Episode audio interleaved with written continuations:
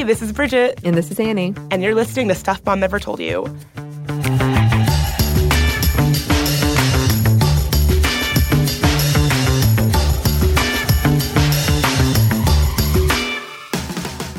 Now, today we're talking about the idea of, quote, overcoming disability. This is a phrase I heard quite a bit after the death of Stephen Hawking. A lot of folks were talking about how it was so great that he was able to, quote, overcome his disability to achieve something great. I kind of couldn't help thinking that this whole idea left a really rotten taste in my mouth. Yeah, it was. it was a heavy sigh. it was a heavy sigh moment for me as well. Um, I'm a, I'm a very big fan of Stephen Hawking. That's I read one fiction book and one science book. I alternate, and I went through all of his books, and I usually had to reread them twice because it's, it's dense. It's dense. Anyway, that's not what we're talking about specifically today. I mean, it kind of is because he is someone who, I mean, his disability was a big part of who he was, and he was very vocal about that. And so, you know, when you're reading someone's contributions, like he's talked about how he doesn't feel shame around being disabled, and that seems to be something that plays out in his work, I would say. Oh, yeah, absolutely. Absolutely. Um, and some numbers for you here. There were nearly 40 million Americans with a disability in 2015 representing 12.6% of the civilian non institutionalized population, according to the U.S. Census Bureau. But how often do you see that in our media? Um, not that often at all. We actually don't see nuanced depictions of disability in the media really at all. When you see someone who's disabled in a movie or on TV, either A, they're so tragic and they hate their lives and, you know, nothing good ever happens to them, or B, they only kind of exist to make the able bodied person feel good. And so you're only really experiencing their situation via an able bodied person. And one of the ways that I, I really sort of have a problem with this that it plays out is this idea of, quote, inspiration porn, where it's these promposal, beep, where it's these promposal videos where an able bodied person will ask a disabled person to prom and the subtext is, oh, that's he's so brave. That's yeah. so big of him. Like what a what a good person. What a good person. And then you feel like a good person when you watch it because you're connecting with the person who is doing the quote like brave act of charity. Right. But when you break that down, it's actually really insulting because what you're saying is an able-bodied person couldn't possibly just want to go to prom with someone who's disabled. You know, yeah. it's like it's like a it's like an insult when you unpack it. Yeah, it really is. On a much lesser, much, much lesser uh, scale, my junior year, this guy asked me out, I will say probably out of pity, and my mom thanked him in front of all all of my classmates as if he had done this grand gesture just to do me the honor of asking me out because no one else was going to. Let's face it, Bridget. Yeah, I mean, couldn't he just want like what your mom is really saying is that anyone who would take you out is doing an act of charity. Yeah. Is that true? Yeah. And again, this is a very minor thing compared to what we're talking about today, but I felt terrible. I felt really bad. Oh my goodness. I guess like my value was less. Yeah. Yeah. Well, that's the thing. Nobody wants to be somebody else's charity case. Nobody no. wants to feel like they're, you know, someone is uh, spending time with them or doing something with them as an act of charity or to make themselves feel good. And it, again, why that's so problematic is because it totally it, it's just almost invalidates the the agency of the other person, right? So like people aren't asking the disabled person how they feel about this experience. You're only experiencing it through the lens of the able-bodied person, and that's not okay. It's completely taking away folks' agency. After this quick break, we'll be joined by Annie Elainey, another Annie, but this one spelled a little bit differently than me. She is a YouTuber, a writer, artist, speaker, and advocate. Her video on why saying someone, quote, overcame their disability was super helpful in our understanding of why this perhaps well meaning sentiment can actually be limiting.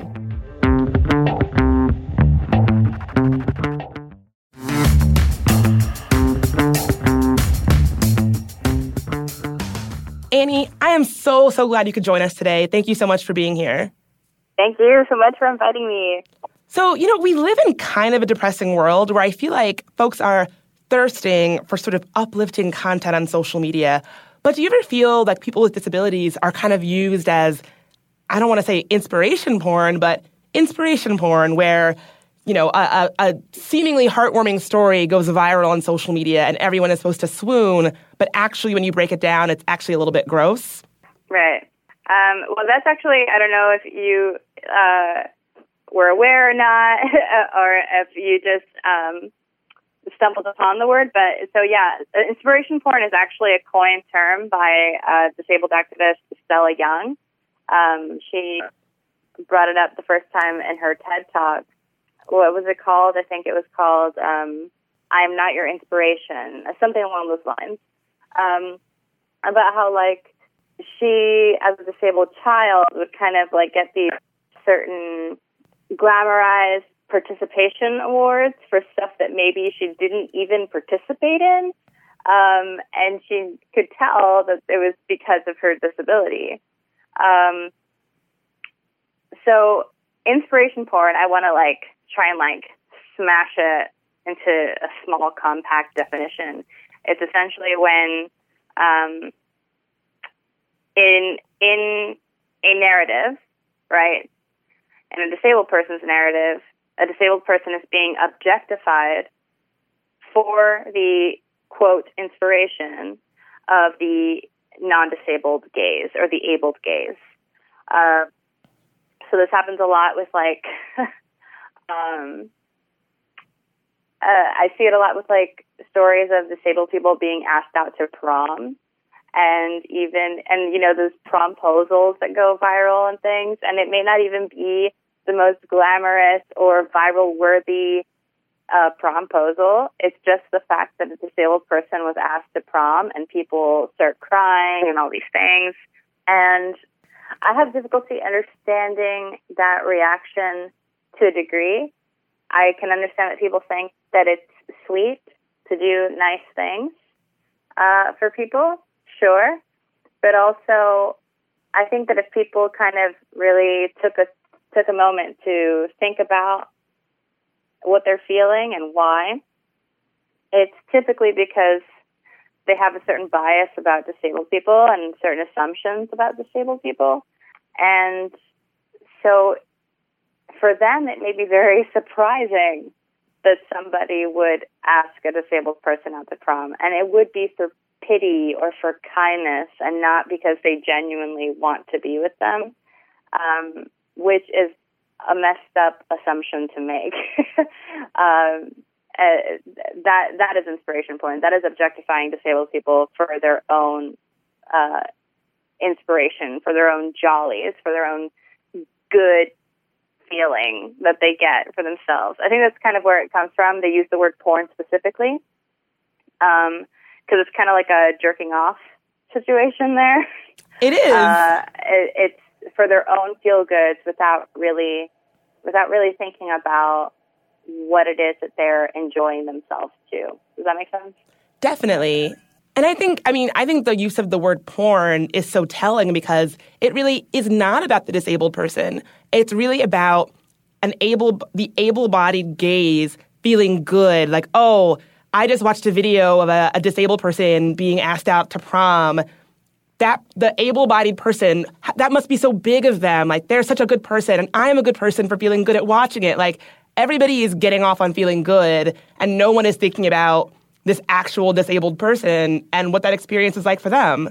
Yeah, their actual autonomy and like, you know, did they consent to go viral and things like that. Uh, it's not just like proposals are like my big example, but like it goes for, you know, there was like a news story about an autistic um, young man who got a job at Starbucks and that went viral. And I'm like, why? Why? is it a viral story that a disabled person got a job? I I honestly, honestly don't understand that. Shouldn't the story be about job inequality for disabled people? Uh, how can we make jobs more accessible for them? Uh, like, shouldn't those be the stories that we're reading? Not, oh, good on this one guy who hired a disabled person, pat on the back, cookies for you, trophies for you. I, I don't, I don't see what's so great about someone doing, you know, the most basic decency, the most basic equality that should be already normalized but isn't.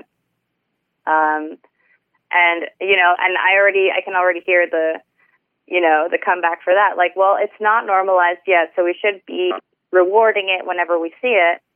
Um, sure, but that's not the conversation. We're not. Nobody's even trying to normalize it. They they, they sensationalize it every time. So so that's not really valid either. You can't say we should reward it in order to normalize it when you're not trying to. You're just sensationalizing it whenever you see it. Yeah, I think that's a really important distinction because if you're talking about normalizing it, wouldn't normalizing it showing the reality that a lot of disabled folks are up against an ableist world that does not, you know, afford them the same opportunities and afford them, you know, the same basic things that we take for granted isn't wouldn't if we're talking about normalization, it seems to me that we should be reflecting this very serious reality and that an, an autistic young man getting a job at a Starbucks it may be, it may fill people with warm fuzzies for some reason, but the reality is that people with dis- disabilities they're often you know saddled with this unfair ableist society that doesn't afford them these these opportunities all too often, and that that reality is right. more perhaps more difficult to show and it, maybe it doesn't give anybody warm fuzzies and you don't walk away from that feeling you know like you've done something good or that you're a, a, you know a quote unquote good person but that that's the actual reality. But we're not showing that. We're showing the part the one that gives warm fuzzies to people who watch it on YouTube. Yeah. I mean uh, well yeah just to reiterate what i said is just then if if your idea of rewarding them is sensationalizing them, the person who did the hiring, right? Because notice how we'll never in these stories really hone in and talk to the disabled person about how they feel about whatever's going on. It's always about the person who hired them or the person who asked them out. Um, it's always about you know because people view any kindness or equality that a disabled person gets as charity right? And so then this charity should be rewarded. But if we were really serious about it, about, you know, humanizing a disabled person, giving their giving them their autonomy, um, we should be talking to them first. And then we should be, t- you know, asking ourselves these questions and and turning these questions into action. We should be talking about job inequality. We should be talking about accessibility. We should be talking about why is this a story? Why is it headline news that a disabled person got a job or that maybe they got asked out to prom? Why is that news? Um, and how and how do we fix the fact that it's news? How how do we create a more equal society where this isn't a headline? This isn't um, shocking to people anymore. Um, and, and so far, you know, that is not the mainstream conversation. The, the it ends at let's pat the person on the back who did the quote charity that uh, you know asterisk isn't really charity. totally. So I actually found your video that I love. If folks haven't seen it on YouTube, they should definitely check it out. Your video on the, the idea of quote overcoming disability. So after Stephen Hawking died, I saw so many kind of I assume well meaning stories about how he, quote, overcame his disability and went on to be great. And I even saw this image that I think I would say went viral where it's Stephen Hawking. It's his chair kind of in the background, and he is standing, walking sort of into the cosmos. And kind of, I mean, I get what they are trying to depict in this image, right? Like in the afterlife, he he can walk and he doesn't need his chair and all of that. But when you actually think about that, it's really a super problematic sentiment that, you know, would, would depict somebody in the afterlife that way. I, I really, I really, I, I was surprised to see that image go viral. Clearly, it connected with people for some reason, but I was really surprised to see that image sort of all over the place. Yeah, well, I can I can very easily tell you what people connected with, and it, again, it's this objectification of disabled people that they, especially wheelchair users, people think it's very telling that the the word people used over and over and over again was that Stephen Hawking is now free of his wheelchair, um, implying, you know, what they firmly believe, which is that a wheelchair is a trap and um, a wheelchair is a cage. Um, and so that was really the big part that was very upsetting was was that language too was was freedom and there was a lot of elements that were problematic sure about the image because also from what I understand Stephen Hawking was also an atheist and didn't believe in like being a human form in the afterlife anyway. He said that we would just become stardust. That's what his belief was right? So this this painting of like him be in human form walking away from his wheelchair, like that's not even respectful to his beliefs either. Um, but he, as a person, you know, didn't really talk about his wheelchair as a trap. He he he talked about his disability in in a way that um, wasn't absolutely proudful, but uh, you know, proud of it. He he he he would say that he wouldn't have made as many discoveries as he did and know what he know what he knew and learned what he did if it weren't for his disability. Um, he wouldn't be who he was without his disabilities. Um, but people want to cling on to this idea that disability is the end. So much so that one of the most brilliant people on the planet was disabled, and they couldn't wait two seconds after he died to erase his disability from his story. To say, oh, well, you're dead, so you're not disabled anymore. Would we do that with like any other identity, right? Be like, you're dead, so you're not gay anymore. like, you're finally free. To any, to any other identity like that? Yeah, you're right. People would not depict you know, a, a, another kind of marginalized person, like a black person, a gay person, as being free in, in the afterlife. And yeah, it's even even in death, he it's like double disrespectful because people were taking up taking it upon themselves to kind of crap on his personal understanding of, you know, what happens when you die and being ableist while doing it. It's like a double it's like a double whammy. Yeah, it was uh, it, it was really bothersome, and and it, and it is a complex conversation, right? Like people like people got real sensitive about it. Like I, so my disability, I have a chronic illness, a degenerative disease, um, similar to Stephen Hawking, something that like can, you know, uh, really slowly take away my abilities as I get older, uh, which is EDS. Um, and, uh, so, and it, and it causes a lot of chronic pain too. So people got, you know, they took it personally and they're like, well, I would hope my disability is chronic pain and I would hope that in death I'm not in pain anymore. I'm like, this is not, this is not invalid. Like that, that's totally valid. Um, these are very complex conversations, right? It's not just, you know, one size fits all about these things and everybody's going to have different beliefs. Talking about the afterlife is so hard. like everyone has different beliefs and different fears, you know? Um, and uh, so it's it's not going to be fits all for everybody, but in regards to Stephen Hawking specifically, he was very vocal about what he believed, and he was vocal about how he felt about his disabilities, and it really like was just astonishing as a disabled person to see what an impact he, a disabled person, made and that the moment he died, people wanted to erase that aspect of him, um, and and and visualize him as a completely different person. You know, like that's that's kind of scary. They're like he he was a marvelous person, just as he was, and people wanted to, you know, like reanimate him into something that he wasn't. For what? Is, that's that's the good question. Why?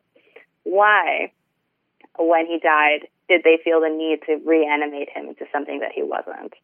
Um, and that's something everybody should just sit with on their own and figure out. Yeah, that's such a good point. Um, what are some other ways that dis- people with disabilities are erased where, you know, their stories and their, like, I feel like that, prob- that, that probably happens so often where, you know, this part of someone's identity is just stripped away as if it's a shameful or bad thing. Well, there's a couple of different ways. Um, I think I, I, I'm thinking of one person example and one and a broad example.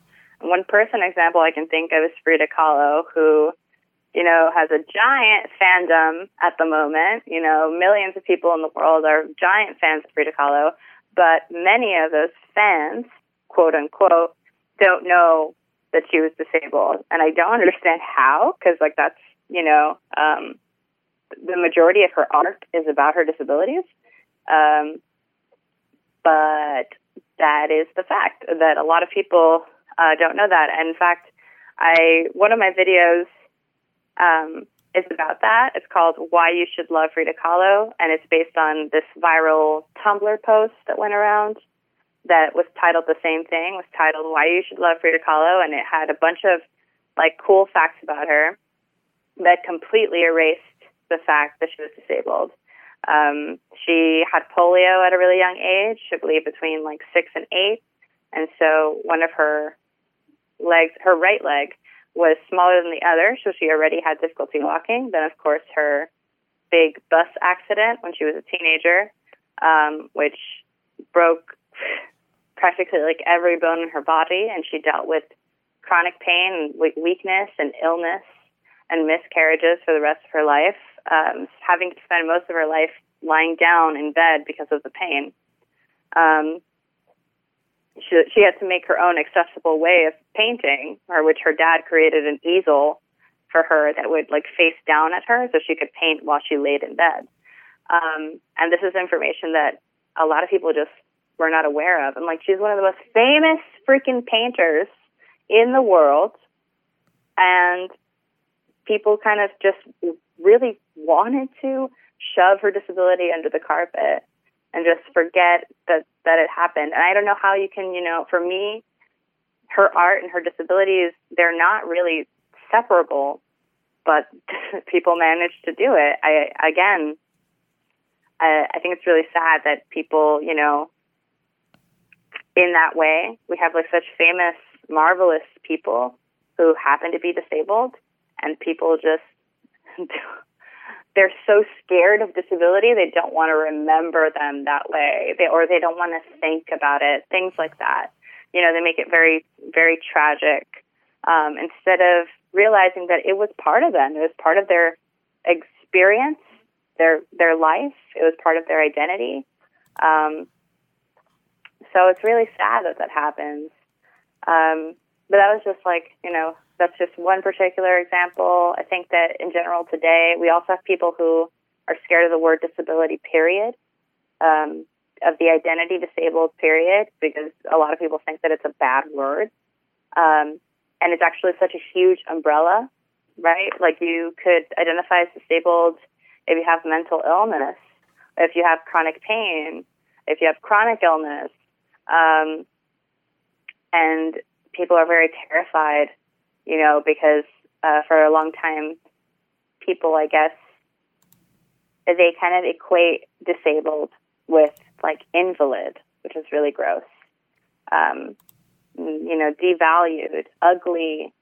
Um, definitely that because uh, one of the common things you get as a wheelchair user is you're too pretty to be in a wheelchair.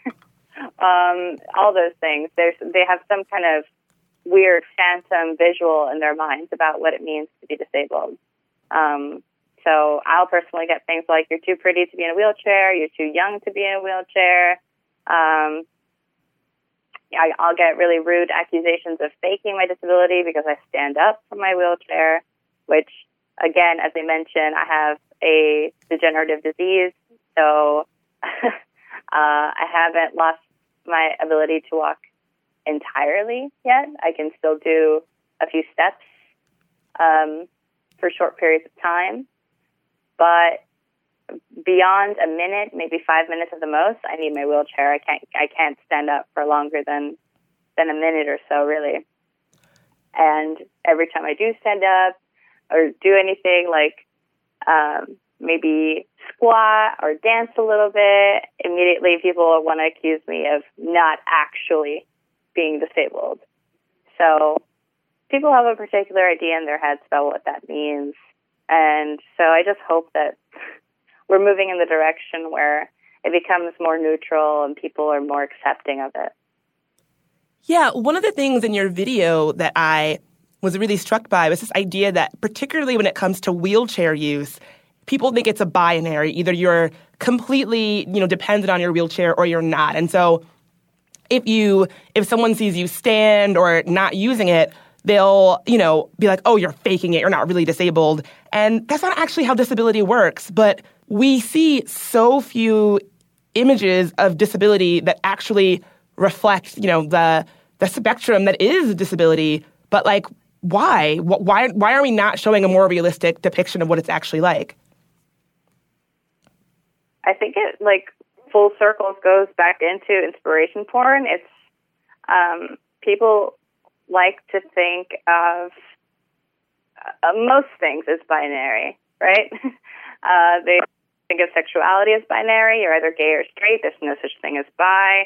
Asterisk, of course there is. um, there, you know, binary genders, um, black or white. The, people, a lot of a lot of people don't have room in their heads for mixed race people. Um, so, eh, for a lot of people, I think it's just simpler and easier to think of it in that way. Um, but then again, a lot of it falls under media representation and the stories that people choose to tell. Um, in Hollywood, in media, in television, um, disabled people don't really often get to tell their own stories. Um, it's it's able writers writing disabled characters, and so already they think they're doing a charitable service just by writing a disabled character. But then they write the disabled character as what they believe it means to be disabled. Um, and then on top of that, not just that we get, you know, this awful misrepresentation about what it means and how life is and how we feel, because uh, the biggest example I can give you is that the majority of like wheelchair users that exist on TV and in movies, they hate their life. They're like, the only goal I have in my life is to not be in this wheelchair. And that's pretty much just a cookie cutter, like, character for any, um, for any character with a wheelchair in media. Um, but then they, you know, twist the knife even further and pretty much any time in a in a movie or a TV show that you see someone stand up from a wheelchair, it's to reveal. It is to reveal that the person is faking and deceiving somebody. Yeah, that's um, true. So far, I have never seen. I have never seen a wheelchair user stand up on TV uh, or in a movie just because that's what is in their ability to do. It's always with a dun dun dun, like telenovela reveal. Uh, it, uh, uh, oh, and and you know, it's the disabled villain trope too. it's uh, she probably was disabled and now she's faking it and all this stuff. Um, it's pretty exhausting. Uh, I, I really honestly blame media for that kind of um, belief because if people they just eat it up. They just eat it up, and um, you know if it, it isn't normalized in the media either, and so people believe what they see, and um, so now real life disabled people they get harassed, um, accused, assaulted in public if they stand up from their chairs.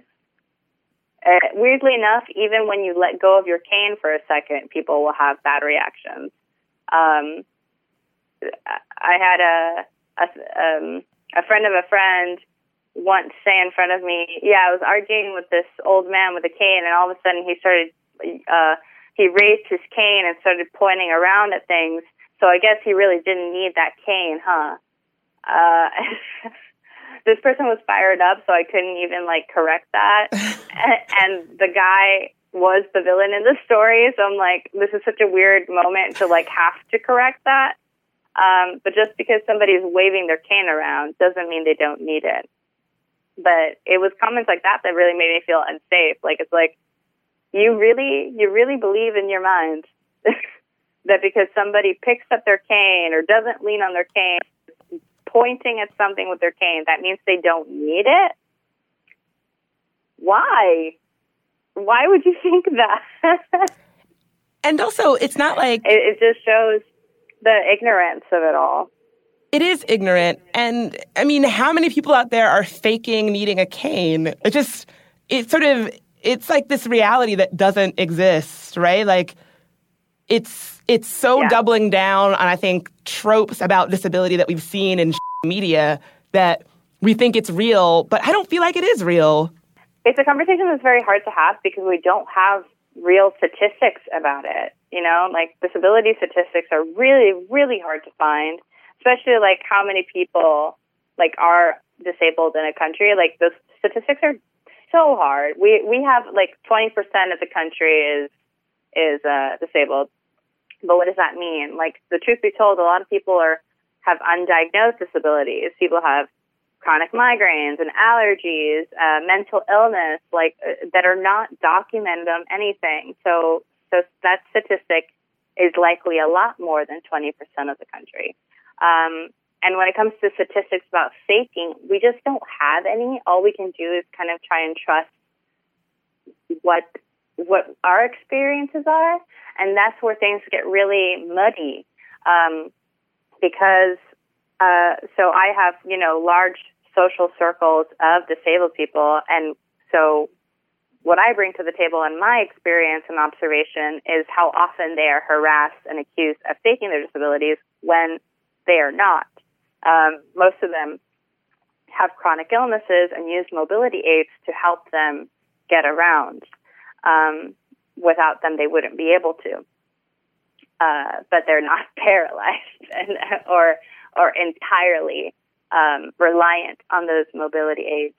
Um, but then if I speak with someone who is one of those angry people who is on the hunt for disability fakers, um, they'll tell me uh, in response to something like, I don't think that really happens. They'll say, yes, because I know a person, they told me that they fake it just to just to get their um, disability parking pass or whatever. And all I can all I can respond with is like that's such a freaking anomaly. That's like that rarely happens, and um, and people can still be wrong unless somebody fully admits to you, to your face, says, "Hey, I'm faking this thing because I want this thing." then you will never know. I think somebody also said, "Oh, I know for sure this person is faking." I'm like, "Why? How do you know?" I'm always waiting for them to tell me this person confessed to me. That is the that is the the answer I want when I said, "How do you know?" The person said, "I know that she's faking because she was using her cane and then when she was about to miss the bus, she lifted up her cane and she ran to the bus. I said, that's, that's not, that does not mean the person is faking. I can do that too. I could do that too. It's called adrenaline. It's called like, I, I use a cane mainly for balance. Uh, my, my joints are very weak and they collapse kind of like a, those wooden toys that connect the joints at the, at the, uh, with a string basically my joints are like thin strings. Um, so I can easily like fall down and injure myself. Um, and so while it is a risk for me to like sprint a few feet, um, when adrenaline kicks in, like if like, um, my dog is about to get uh, injured or run into the street or something, I might do, I might risk it. I'll risk injury and like sprint um, like five feet in front of me or something. Um, but I risked injury. I probably hurt myself. I probably am going to feel it in my muscles with myalgia pains later. But it doesn't mean that, that my disability isn't real. Like, so you can't, you can't even look at situations like that. Somebody hobbling and then going and then running doesn't mean that they're not disabled or that they're faking it. The only answer I'm willing to accept is somebody confessing to you that that's what's up because your observations they they're they're not a hundred percent foolproof evidence of that. We'll pick up the conversation after a quick break.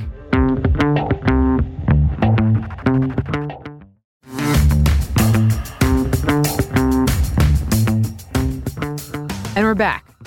This is sort of a, a, a larger point or a larger frustration of mine. But when people sort of appoint themselves the medical professional of a stranger, so they'll say, like, oh, you know, you are not really disabled because I saw you do X, or, you know, you're you can't be you can't be healthy because you are, you know, heavier. Like I, like I don't know how we got to a place in this society where strangers will assert that they know something about your personal, like medical or physical body when they don't even know you. Like, who is this person who is watching someone run for the bus and then, you know, making this making this this giant leap, this giant claim about their body? It's just I, I, I will never understand it, and I don't don't know how we got to this place as a country, as a world. I I I try and figure that out too. I try, and I think that there's like a parallel with like beauty and status with it. Um, I think that uh, once we started, because like once upon a time, the the huge beauty narrative in our media and in advertising was you have to be thin, whatever it takes, right? Oh, everything was whatever it takes, whatever it takes. Self harm, do whatever you got to do, but you got to be curvy, you got to be skinny, whatever the the body trend of the moment is.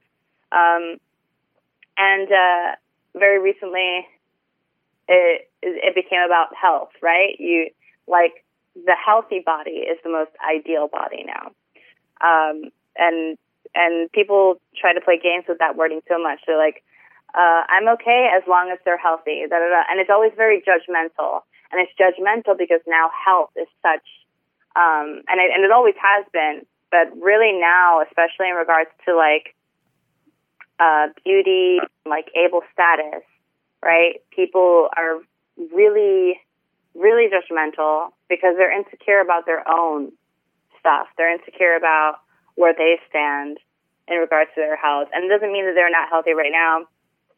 In fact, a lot of them, you know, they prioritize their health, but it's more about their insecurity about, you know, that kind of thing ever happening to them. There's, you know, for people their biggest fear is to become fat. Their biggest fear is to become disabled. Uh, and, and it's not something they even try to hide. Like people will see me, total strangers will see me in public in my wheelchair and say to me, "You're so brave. I would kill myself if I were you." Um, which is not a compliment, but they poor little angels bless their hearts, think so. they think that it's a compliment. Um, and and it's it's just the entire picture is just very very sad. Um, and and so that that quote compliment is is disturbing and just such a sad reminder uh, about what people think about disability. You know, it all comes full circle. It's that people have this unquestioned belief system about disability. They're just ready to believe that it's tragic, that it's ugly, um, that it's the end of something. Uh, when people say something like "you're so brave because you use a, a wheelchair," so uh, I've had people say, "I don't know how you do it." They say, "I I wouldn't be able to do it." Um, first, those kind of comments are based on misrepresentation. They they likely don't know any other disabled people in real life. All all they know, all they have to go on is based on the movies and TV. And like I said, all those characters hate themselves because they use a wheelchair, um, which is not based on reality. I mean, sure, there might be, you know, people who that does reflect their reality, but that's certainly not everyone.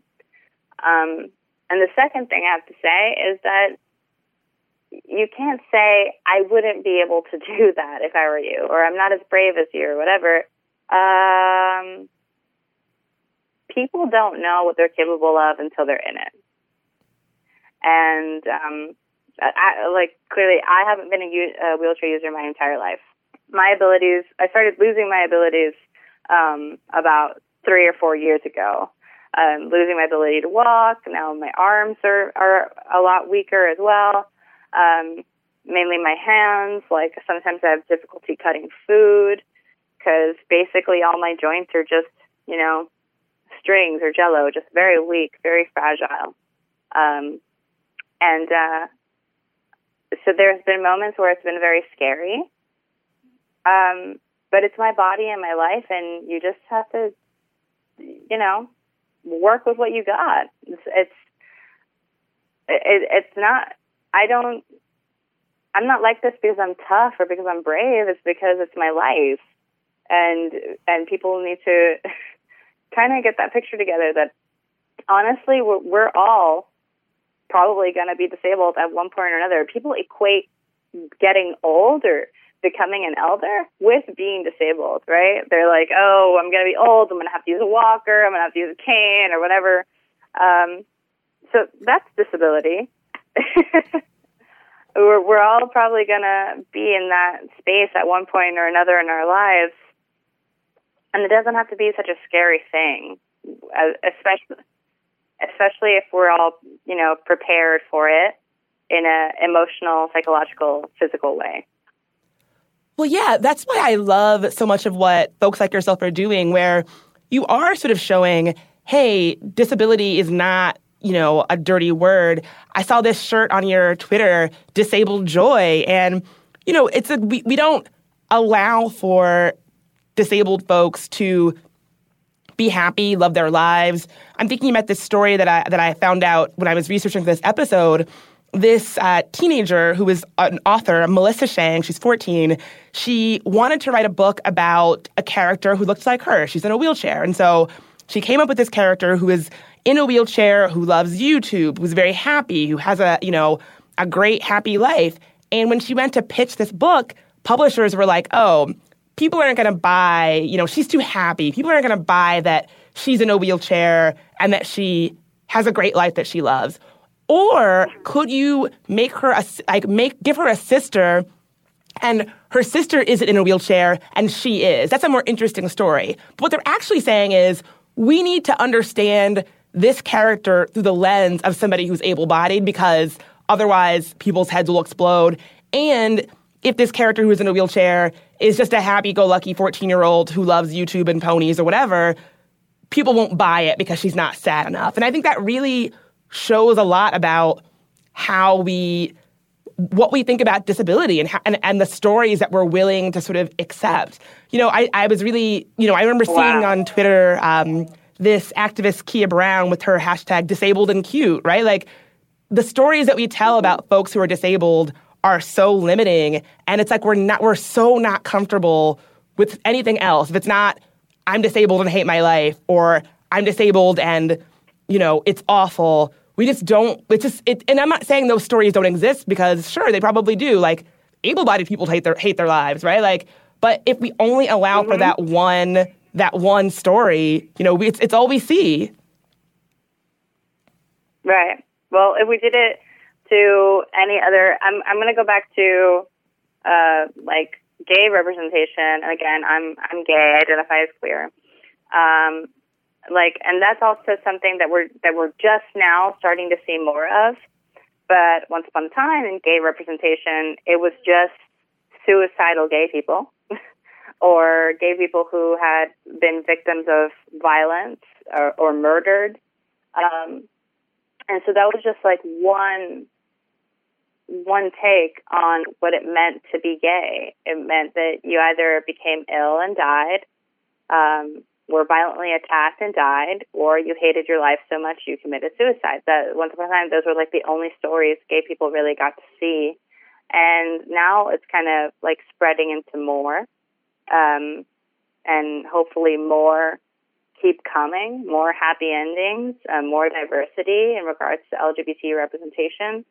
Um, but that is kind of what's happening right now, I think, with stable representation is like people are only accepting this one take. And, um, you know, if you don't live in a very diverse place, if you don't have a diverse group of friends, that's all you have. All you have is what you get through the TV and the movie screen. Um, and so those are the only ways you can form opinions about groups of people. And it, you know, it just, it, it breeds prejudice uh, with people who, you know, are only surrounded by their own communities. Um, think I'm thinking specifically of like, you know, Middle America, where like it's not very diverse in certain spaces. Um, and um, you know, I just, I really hope for that. I really hope that we're in a time where like disabled people are really starting to be heard. I hope so. It's because it's the erasure has been very, very heavy. Um, a story that I, will mention sometimes is that uh, in the same year that the Pulse massacre happened, which was very hit me very hard. Uh, Pulse was a place that I used to go to all the time when I lived in Orlando, even before that. Um, and I feel like my little gay heart like grew up in that place in a way. Um, and uh, about a month after that happened, and we saw like you know so many like large spaces, you know, light their buildings up in rainbows and support, and like there was it, it was a moment where people kind of acknowledged the hatred that LGBT people face and they wanted to show their support. They wanted to say, we know that some people out there hate you and some people are willing to murder you, but know that you are supported and that the community has your back.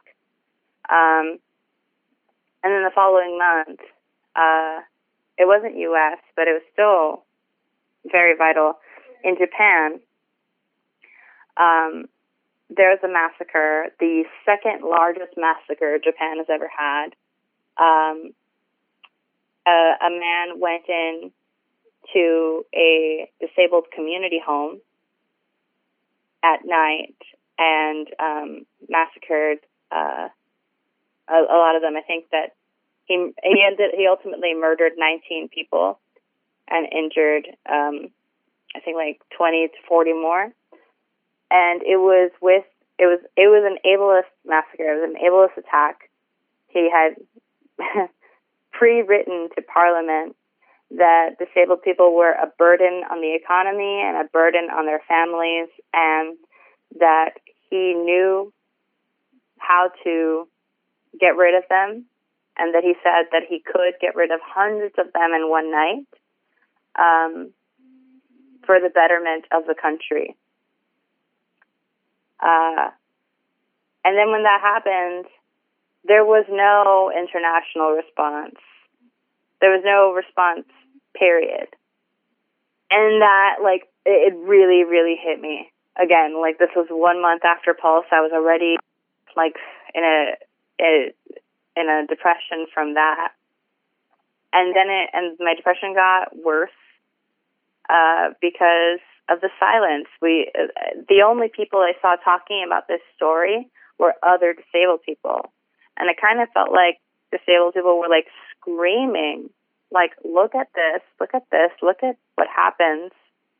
Look at how ableism kills people. And nobody cared. Um, and it just felt, and I just felt like nobody would care if we disappeared. And, and that's the, that's the, that is the message that just keeps being told all the time. Again, it goes back to Stephen Hawking, right? Like, he he became one of the most marvelous, brilliant people on the planet, and he died. And the first thing people want to do is erase his disability.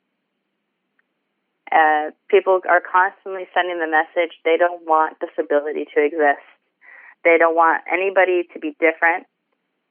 They don't want anybody to um, have any different needs from them or or different ways of stimming or being quote weird around them or look weird for them. They would rather just us all be gone. Um, so uh, I say all that with the intention of kind of rounding up like that is the deep dark space where all these kind of biases and assumptions about disability comes from. The bottom line for a lot of people is that they wish that disability wasn't real. The bottom line is that a lot of people think that it is a burden and it is tragic. Um, but optimistically, I hope that that's the last time something like that happens. Not just the violence, but the lack of response. Um, I hope that the more visibility we have for disabled people, the more people will care, the more people will learn, um, and they'll see us as actually human, as opposed to burdens, which a lot of them do. Mm. That is so real. I mean, damn. And I think it's it's it's the silence, right? It's this awful thing happened after Pulse and just the silence because it, it did barely rate. It, it, there was no international outcry.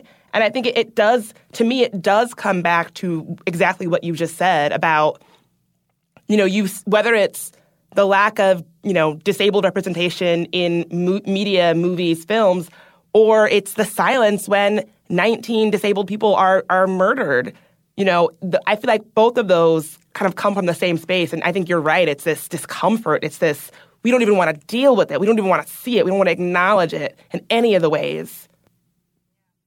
So we've talked quite a bit about, um, you know, how folks with disabilities sort of are not well represented. Who out there is sort of getting it right? Are there content creators or films or movies where you think, I want to see more of this kind of thing when it comes to representation?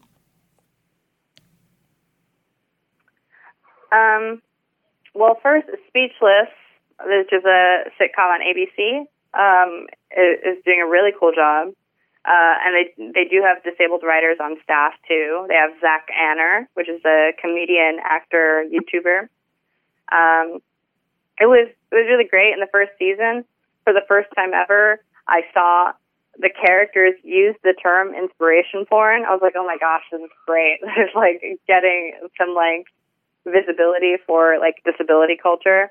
Um, and they like you know did a 101 with it. They're like, I think the disabled character um, was being used in someone's essay, and and he said, "Oh, great, he's using me as inspiration porn." and somebody says, "What's that?" And someone responds to him, "It's the objectification of disabled people to for the feel goods of uh, able-bodied people."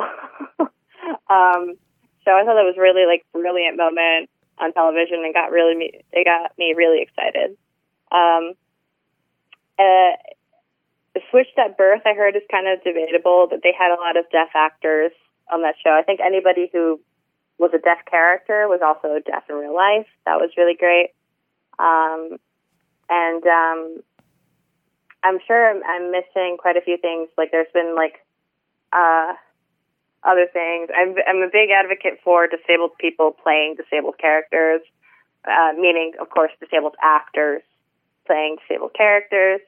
Um, because that's another bias and discrimination in the workplace that happens. Um, people will hire able-bodied people to play wheelchair users, and they don't even give wheelchair using actors an opportunity because oftentimes their audition spaces aren't wheelchair accessible. Like there's no elevator into the the audition room. Um, so that's another that's another workplace discrimination thing that happens. Um, and besides that, you know, I think you know people creating their own original content is a beautiful thing. So I think YouTube is a beautiful thing. Um, there's uh, Jessica Kellgren Hayes on there, um, who she does a really great job at uh, you know showcasing her life as um, a disabled lesbian. Uh, she also has um, a connective tissue disorder and POTS, so very relatable for me. Um, also, Chronically Jackie is doing the chronically ill reality show of our dreams. She produces a video every day uh, of her life with chronic illnesses, and she is one of the only times I get to see, you know, on video somebody who is like me, who like uses a wheelchair but can walk around a little bit still, and and things like that. Um, so I'm I'm just hoping, you know, internet content creation is kind of small in relativity to, you know, mainstream media uh, like Hollywood or television. Um, but it's still big enough that I truly believe that it can make an impact. So for now, the the real true like heroes for me are the people that are creating their content on websites like YouTube. Um, in your video, you talk about how the language of overcoming disability sometimes pits disabled people against each other. Can you explain that a bit to us? Oh, yeah. um, okay. Well, Jesus, I took seven minutes to say all that in my video.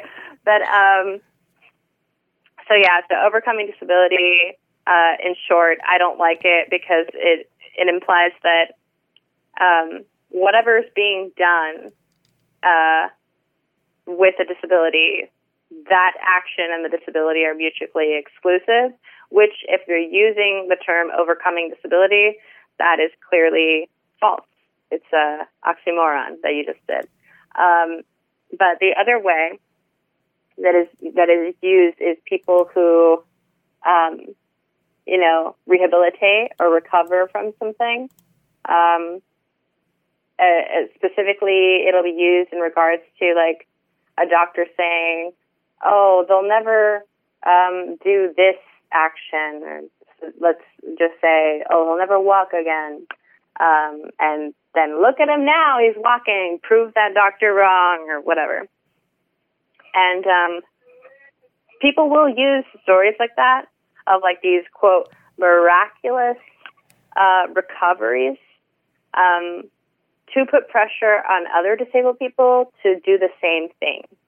Um, and that'll come from like family, friends, um, our our bosses, anybody. They're like, if if this disabled person can do it, why can't you?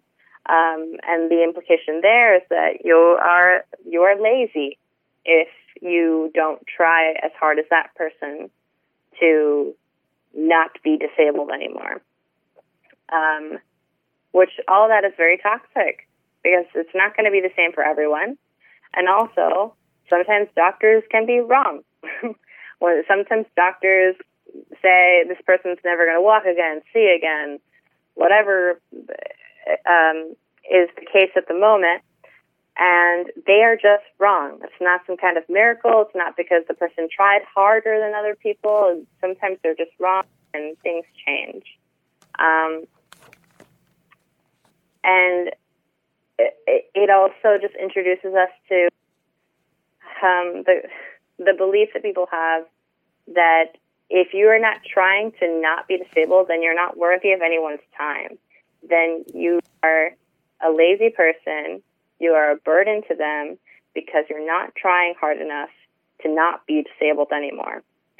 Um, which is so toxic. Some people just they're disabled and that's it.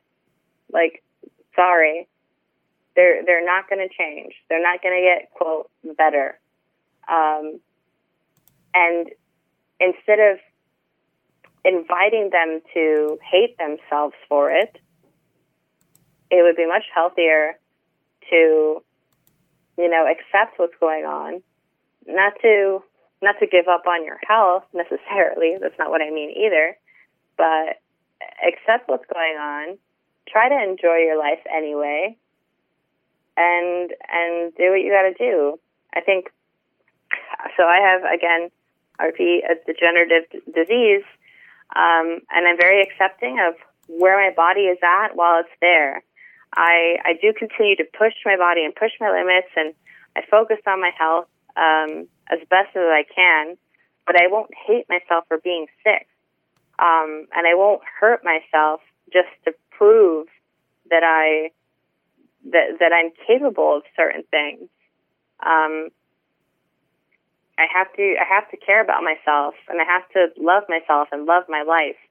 Um, no matter what it looks like, no matter what's going on, I just have to find I have to find the gratitude uh, and the acceptance of that moment. But again, because of ableism, people would rather pressure disabled people to no longer be disabled and tell them that it's their failure if they're unable to accomplish that. Right. I think there's this weird mentality of if I did something, if I worked this hard to do whatever, then you can too. Like like what you said earlier about being lazy, that there's this perception of laziness, which is completely yeah. wrong and totally ignorant. I mean, especially in regards to like invisible illness too. Like a lot of people just have trouble believing uh, how fragile my ligaments are because of my appearance. I'm like a, a thicker, uh, maybe chubby, uh, brown woman and a tall woman. And so when I walk around, like, I think I probably have the appearance of someone who's like young and strong. But the truth is that I have the fragility of what uh, some would assume would be of a like 99 year old woman, um, which is ageism, by the way, because not all elderly people are disabled. Um, but uh, yeah, it's it, it's it, I think it's hard to look at people with invisible illnesses and remember like what what their experiences are, and then sometimes it's not remember, sometimes it's just to believe. Sometimes people just don't believe um, what's going on inside your body, and that's really scary. I, I think it's really scary as a person that's fragile and sick and doesn't really look like it on the outside. Um, it, it then creates an environment where people have really high expectations of my abilities, and I have to constantly let them down or um, feel forced to push my limits and harm myself because of those expectations. Um, because, uh, uh, because personally, um, I, I feel pressure once I make a commitment to something, and so I will I will push myself beyond my limits. I will probably harm myself just to complete that commitment. But uh, I do wish in my personal life that like people would have more consideration for that, but people can't consider those things if they forget your condition or if they don't believe in your condition. So all that's really hard. Annie, thank you so so much for being here today. Where can folks find out more about all the cool things you're up to? Um, well, I am online everywhere as Annie Elainey. Um, that's A double N I double E L A I N E Y, um, on YouTube, Twitter, Instagram, and I am Annie Segarra on Facebook. Um, and uh, that's it, I think. Yeah, I can't tell you how instrumental your YouTube videos have been for me when I was feeling, again, kind of grossed out about that Stephen Hawking stuff we were talking about earlier in the episode your videos just nailed how I was feeling. So if you haven't seen Annie's videos, definitely check them out because they are amazing. Thank you, thank you. Yeah, definitely overcoming disability was a little bit of a subtweet about all that Stephen Hawking stuff too. I loved it. Well, thanks so much for being here. Thank you. I had a good time. Well, that was a really enlightening conversation, and I am so glad we got the chance to talk to Annie about this. And I really hope that we'll see more of these diverse stories soon. um, and I hope that you listeners enjoyed that conversation as well. And we would love to hear from you. You can find us at Stuff Mom Never Told You on Instagram or at Mom Stuff Podcast on Twitter. Or you can always send us an email, momstuff at howstuffworks.com.